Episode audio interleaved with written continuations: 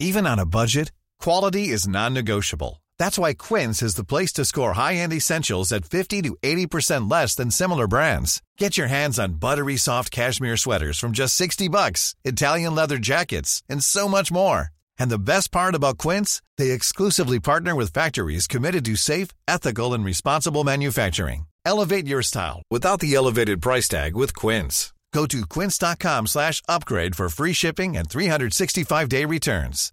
When you drive a vehicle so reliable it's backed by a 10 year, 100,000 mile limited warranty, you stop thinking about what you can't do and start doing what you never thought possible. Visit your local Kia dealer today to see what you're capable of in a vehicle that inspires confidence around every corner. Kia, movement that inspires. Call 800 333 4KIA for details. Always drive safely. Limited inventory available. Warranties include 10 year 100,000 mile powertrain and 5 year 60,000 mile basic. Warranties are limited. See retailer for details.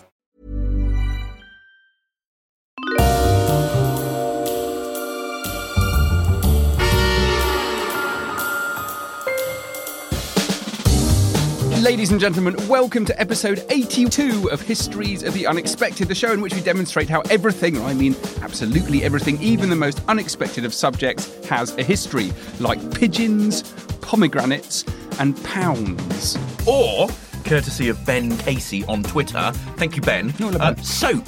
Yeah, so it's a Soap. good one. Uh, I think we should do soap, shampoo, showers, bath, bathing, water, dirt, and of course, we've already done sweat. Mm, we have done.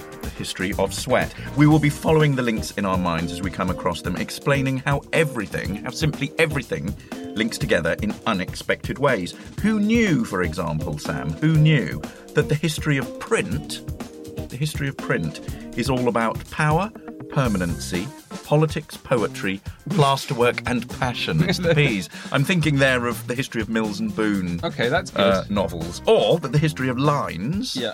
and I'm not being alliterative here, is about empire, territory, safety, rules and regulations, and well-being. Oh, it's all nice. about taking a line for a walk and then colouring it in afterwards. I'm thinking those those adult colouring books that are supposed to be relaxing. A friend of mine's just doing an adult dot to dot book. Oh, what on? It's called Join the Fucking Dots. it's about Brexit. It's a satirical Oh, one. It's no. going to be absolutely brilliant. I bet it you is. should everyone look out for that. So it's funny pictures, but it's, it's for adults, but it's dot to dot mindfulness. But Join the effing dots. it's also funny. I bet it is. Um, I bet it is funny. Did you know that pomegranates are all about armour? Uh, no, I didn't. Oh, Henry VIII, Catherine of Aragon. Oh, well, I should know that being a prof of Well, Tudor history and all. you should You don't know everything. So, um, yeah, Catherine of Aragon. That she had um her her symbol or sign or something was Was po- was pomegranates. Right. Oh. Um, and um, so Henry has it all um, his All over armor the place. co- covered in covered in pomegranates for uh, for the marriage, which he probably sacked off and binned when he married Anne Boleyn.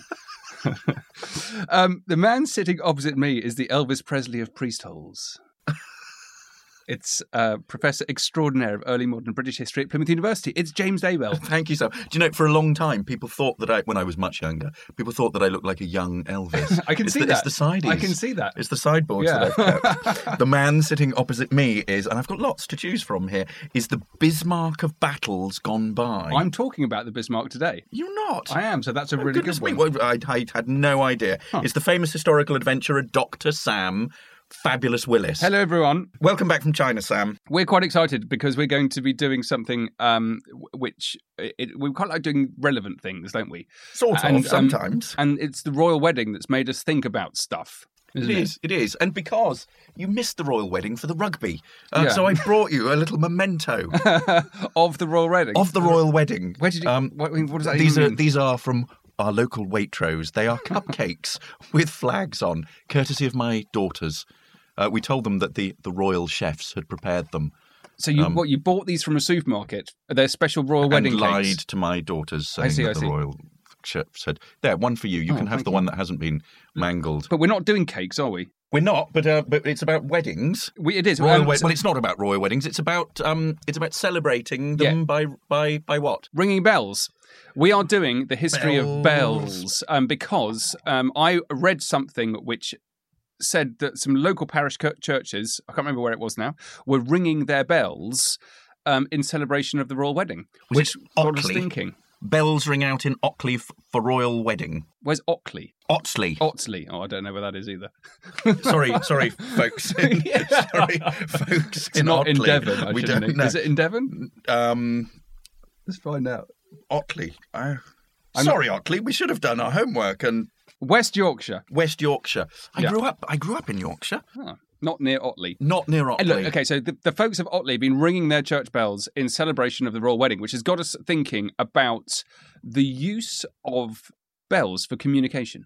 Um, so it is it's the history of bells, but it's not necessarily we're not in the history of manufacturing bells. We're doing the kind of the history of Nor of, of campanology. Fascinating though though that is. what's campanology. Campanology is bell ringing. Uh, Oh, And you could do a you could do a sort of an anorak episode yeah. on bell ringing You and its do. and its history Okay. and all the sort of technical terms. And there are people. Do you mean church bells? all around in- the all around the country? Church, but well, well, the people who well, do the pe- ring. the people who do the ringing, Right, church okay. bells, but also hand bells. Yeah, but we're particularly, I think, interested in the use of it to tra- transmit messages. we may be. Yeah, We may. else. We may be. I love handbells because they're um, they're one of those wonderfully sort of um, democratic instruments. Anyone can do it as long as you've got a bit. As long as you've got a bit of in, a bit of um, Rhythm. rhythm and timing, and, and you can respond and do something if someone points at you, which I really like. And you've got a you've got a bell in each hand, right? So someone goes left hand, right hand, bong bong. So yes, bell ring is one of those wonderful things. You can actually make really fun music, and anyone can do it. You don't need to sort of train for years. It's it's it's it's the opposite of a harp. I bet bell ringers though would, would be up in arms about that. I bet they're. I bet it is a Hmm. really prized technique. So it's not sort of simply somebody. It's not like a triangle where you. you It's sort of- exactly like a triangle. You just bong you, it. You hold it and hit it. Disagree. And no, you can I- do anything. I'm sure, but I'm sure it's about the rhythm and the syncopation and Yeah. all that sort of Yeah. jazz. Yeah. I imagine. Bell ringing jazz. I imagine. Um, do you have a bell that we could try? Mm, no. Do you, for your many servants in the, in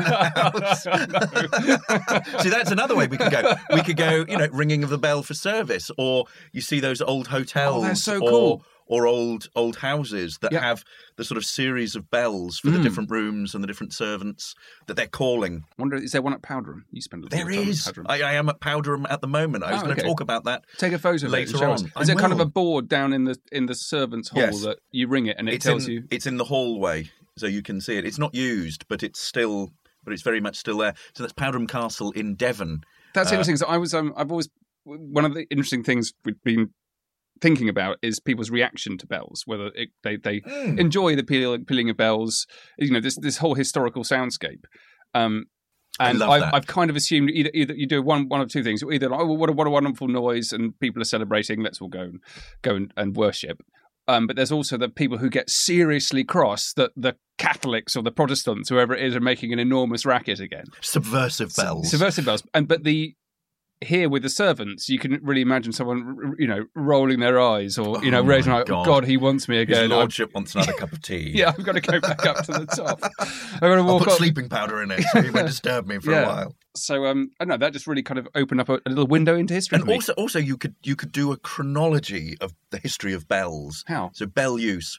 Um, let me just swirl this around in my brain. You could think about starting off with um, medieval bells that are almost entirely uh, sacred. Yeah. So the use of sacred bells, and then you think about the attack on bells in the Reformation, which I'm going to talk about in a little bit, and then the the sort of um, secularization of bells. So bells are used for um, warning, they're used for celebration, Yeah. which then merges into bells as entertainment, which Yeah. is what you were you were talking about. So we could think about it in Yeah, in that, sort of way. To go back to the Otley example, so the, these are people who are demonstrating their uh, support Joy. of and joy of the royal wedding by filling the air with the sound of pealing Yes. bells in Yorkshire because they were so far away. We haven't talked about the royal wedding Okay, because you haven't seen it. Did it just completely pass you by? yeah. I became totally So I was I was um I was in China for the two weeks beforehand, so the build up completely passed me by, right and then uh, there was a very important rugby match on, Uh, with the result of which was a, a significant Exeter victory. Over the over the Geordies from from Ah. Newcastle, which was good. But I, I missed it because I was Oh, a bit focused on that. yeah. Okay. oh, I just became so obsessed with the royal wedding. I could. I Hmm. was literally just stuck on the sofa, just glued to it. Dan Snow was there.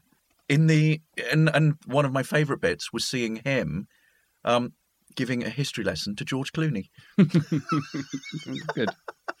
in the Chapel Royal, Very which was excellent. But I was obsessed. I watched Suits for series and series, and Meghan Markle was on Suits. Right. And So, I was, I was slightly, I was more interested in that and the Suits cast, who were in the audience. Hmm. Yes, I'll Um, stop talking about that, and we can talk about bells. Where are you going to take us with bells? I was going to go to sea, as always, with me, because that's basically where we always end up. Maritime bells. Maritime bells are fantastic, and they're absolutely fascinating. So, so they are used for a couple of things. One of which is for keeping time, but in a slightly different way. Um, so, if it's Okay. four o'clock in the afternoon, Yep. it's eleven thirty-five in the morning now. You don't ring the bells eleven times for eleven o'clock. So it's all linked to the watch system.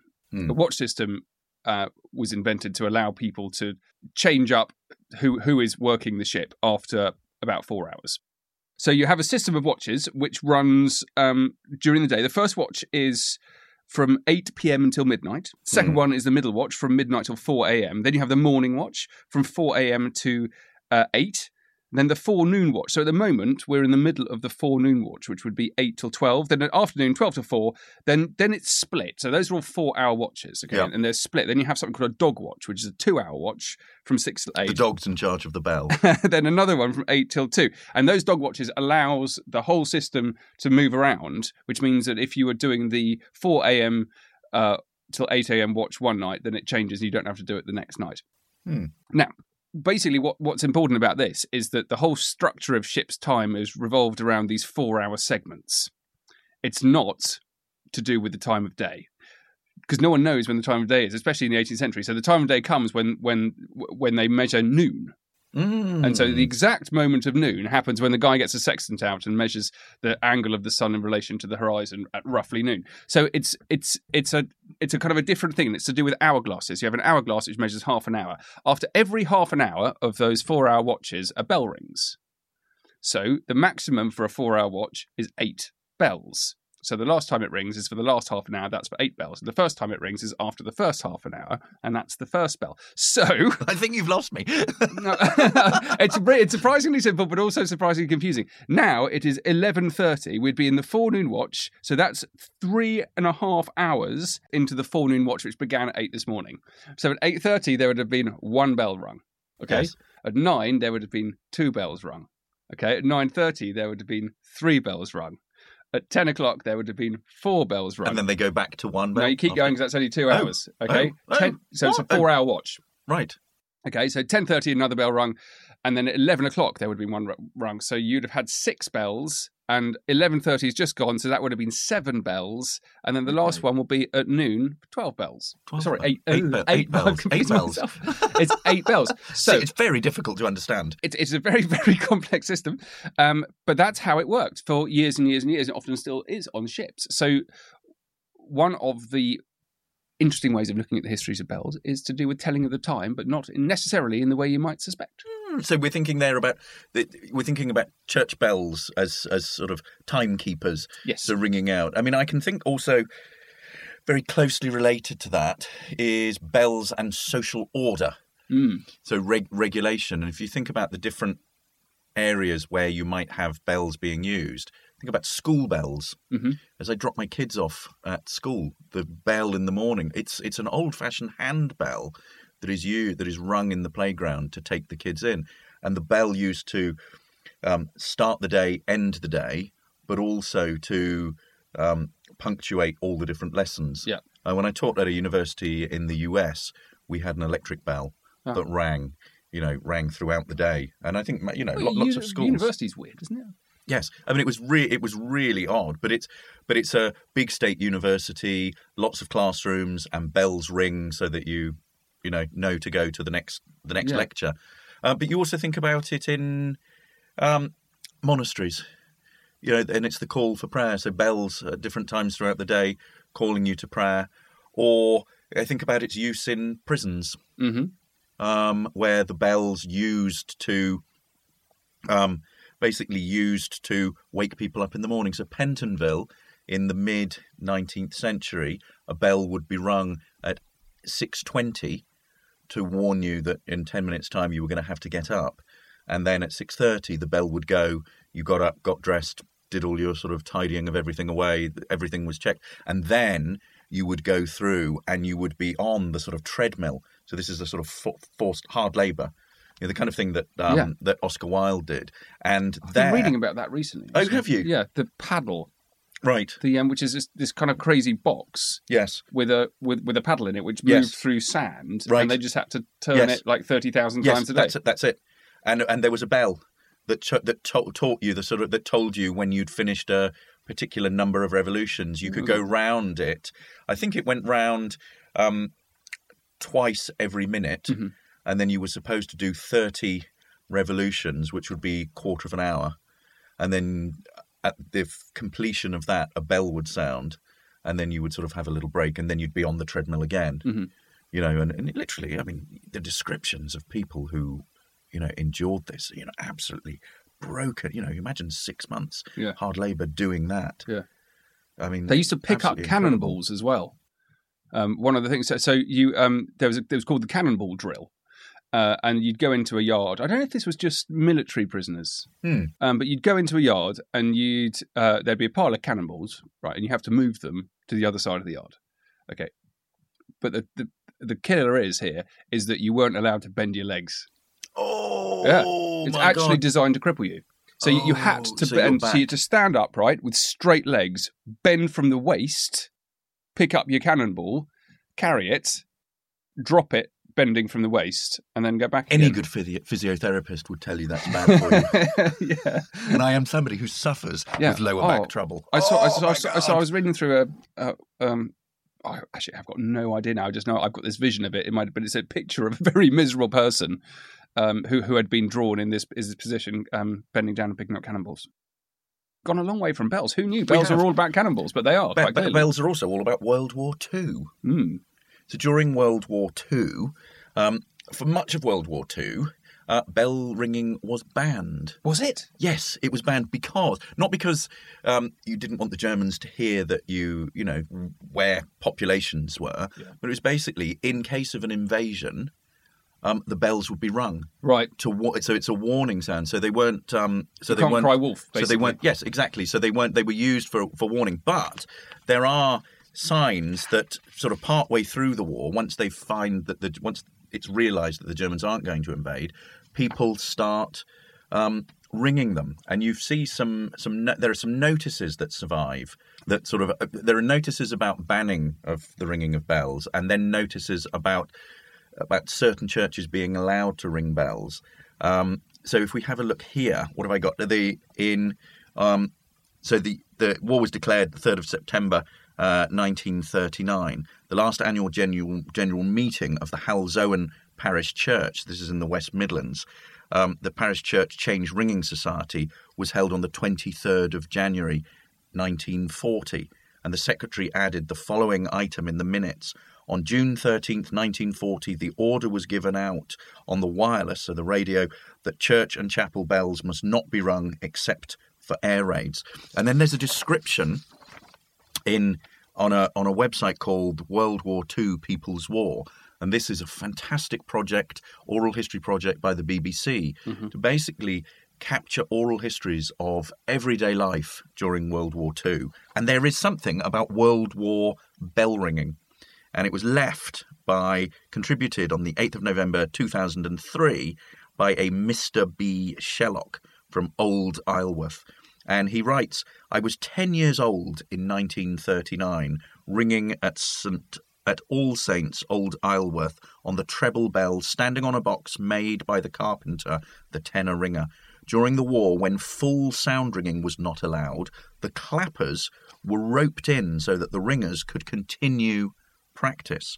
On New Year's Eve, I believe the tenor was allowed to sound the 12 strokes of midnight. They also used handbells for practicing. Before the war, I rang at St. Paul's, and after the war, my team was invited back to ring the victory bells over a period after VE Day. Hmm. So you can see how that continues to practice. There's another way of thinking about bell use during World War II, and that is to look at what the Nazis did with bells. and the Nazis confiscated bells. Did they? And as they They got up to invaded, some crazy stuff. as they invaded and in, into different kinds of territory, they seized the bells because they wanted them to melt them down and use for munitions in the war effort. What's really interesting is the way in which Vichy France was allowed out of this. So it tell, tells you something about the sort of the different sort of political, you know, power within those sort of different territories. But places like Poland, places like um, Holland, who were invaded, had, all the bells were sort of were confiscated. They reckon that hundred and fifty thousand bells were confiscated and melted down during that period. And we're talking here about 12th century through to the 20th century. You imagine the number of bells that we've lost, so medieval bells Yeah. that we've lost. Um, and this was a tradition that, I mean, Napoleon did this as Oh, well. So did Henry VIII. Yeah. Um, he he took the bells from the monasteries through the Yes, Reformation, course. and um, Yes. and so if you go to somewhere like the Mary Rose, where Yes. you've got a load of bronze cannon, um, you know, Oh, they're made out of the. what we we don't know, but we do know that a lot of the, the Yeah. bronze was used, and that's it's one of the things that that, that they used it for. Yeah. I didn't know that about the Second World War. Yes, Fascinating. Fascinating. It is. I said that. it is. You did. You did. Should we take a break for adverts? So Napoleon also did that. Not just Henry VIII, not just the Nazis, but Napoleon seized bells, and he took them from villages that he'd captured, and then when he left, he would try and sell them back. Hmm. And it was a way of sort of supplementing his his war coffers, so of making money out of people. So where are you going to go with bells next? Um, back to the sea.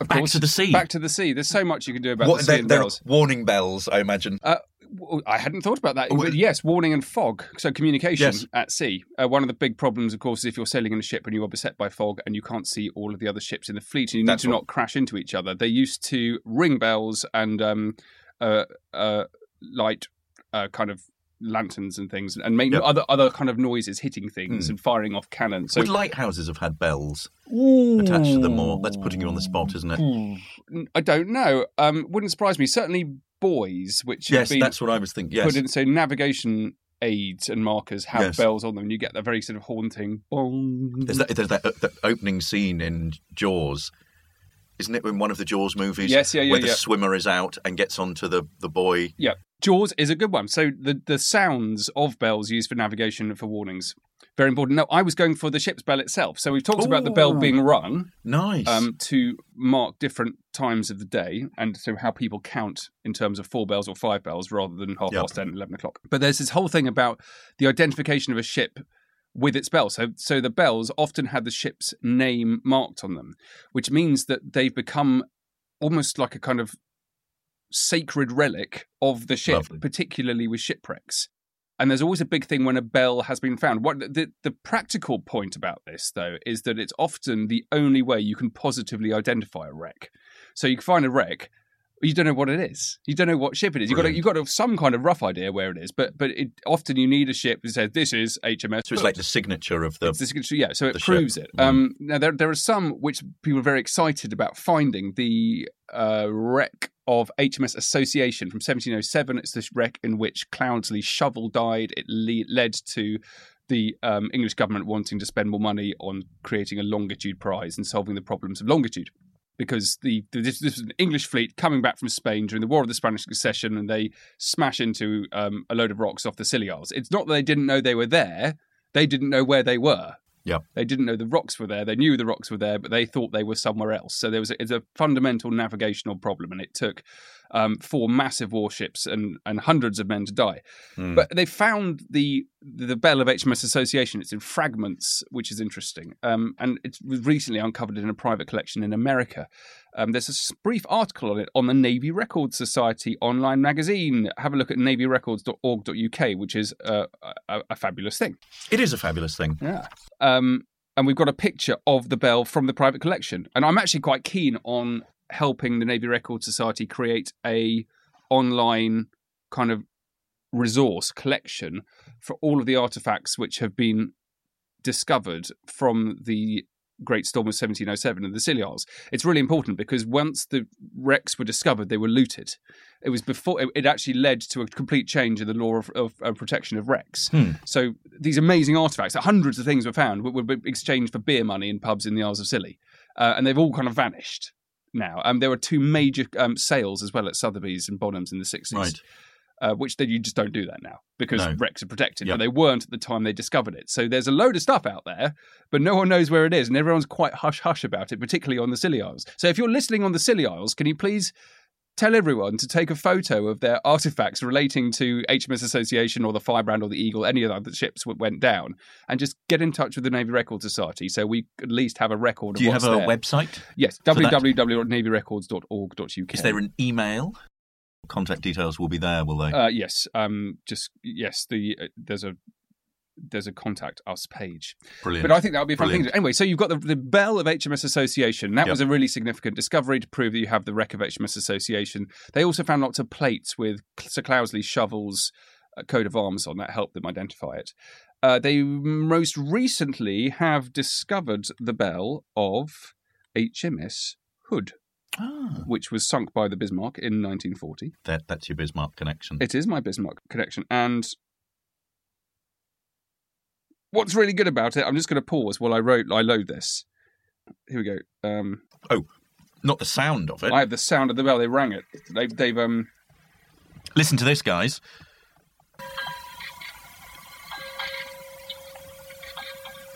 Still works.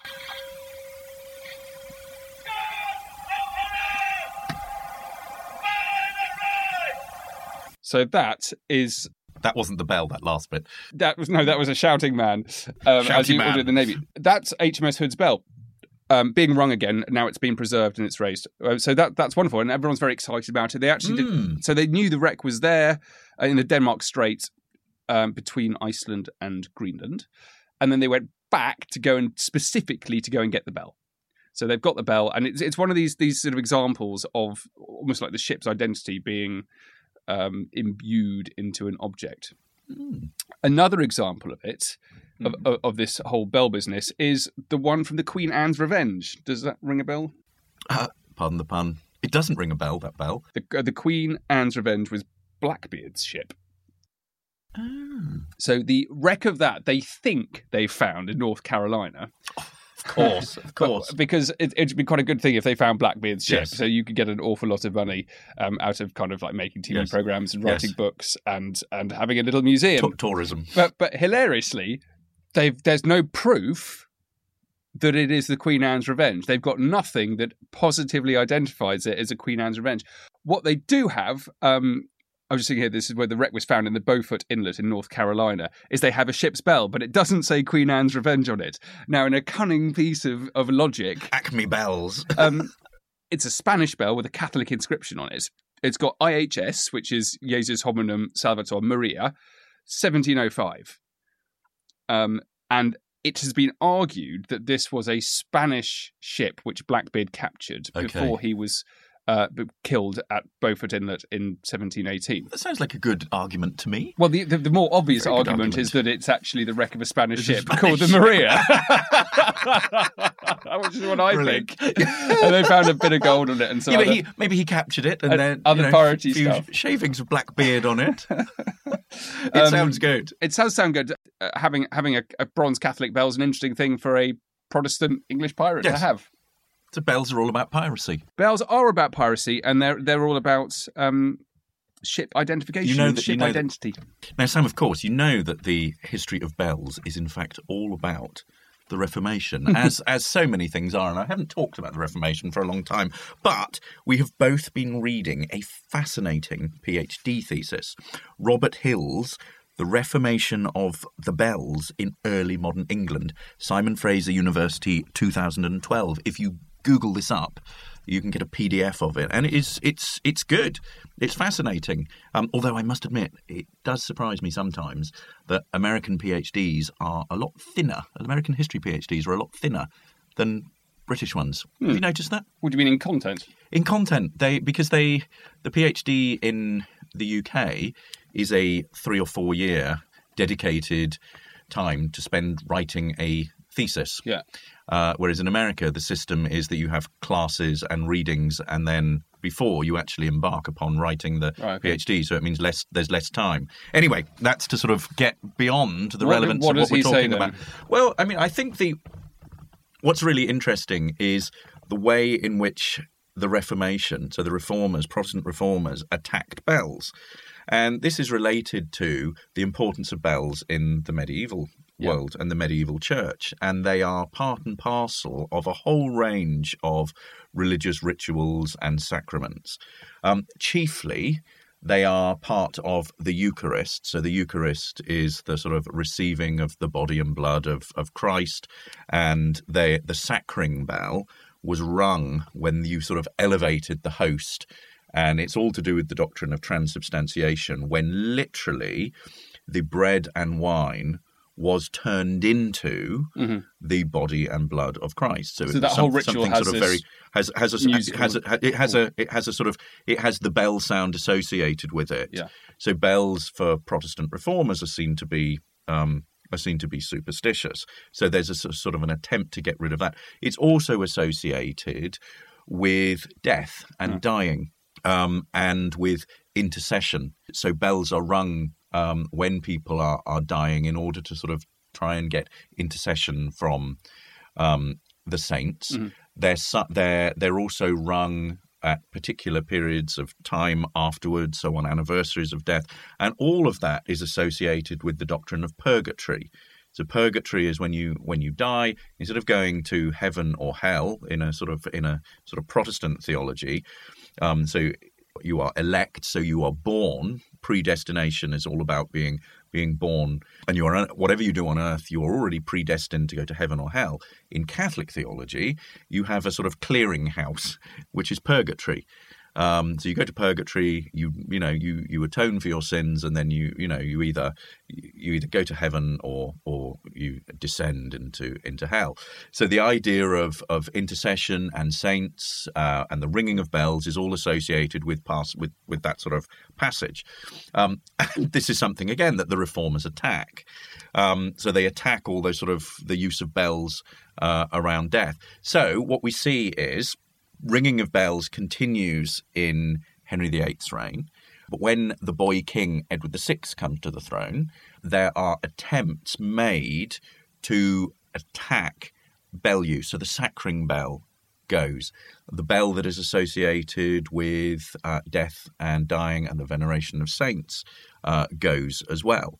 Um, so there are these royal injunctions, which are basically a list of instructions for what parish churches should do, and it turns up on there.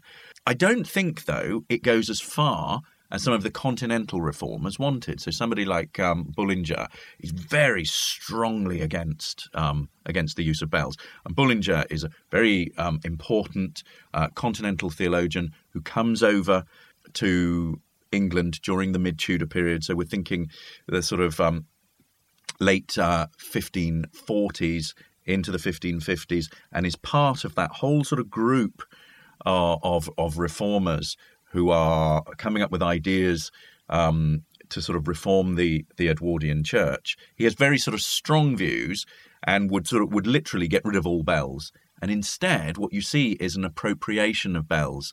So the sacring bell the same bell turns into the sermon bell. Okay. So the sermon is an important part of, yeah. of spreading the message, the word um, under uh, you know during the Reformation. So it's really a sort of change in in function. And then what you find is that under the Elizabethan state, so once once um, once Edward has died, Mary comes back, bells are then used again. Under Elizabeth, what we see, interestingly, is the secular uses that bells are put to. Yeah. You know, so the kind of, you know, celebrating the the defeat of the Armada, yeah. celebrating coronation, celebrating yeah. sort of anniversaries.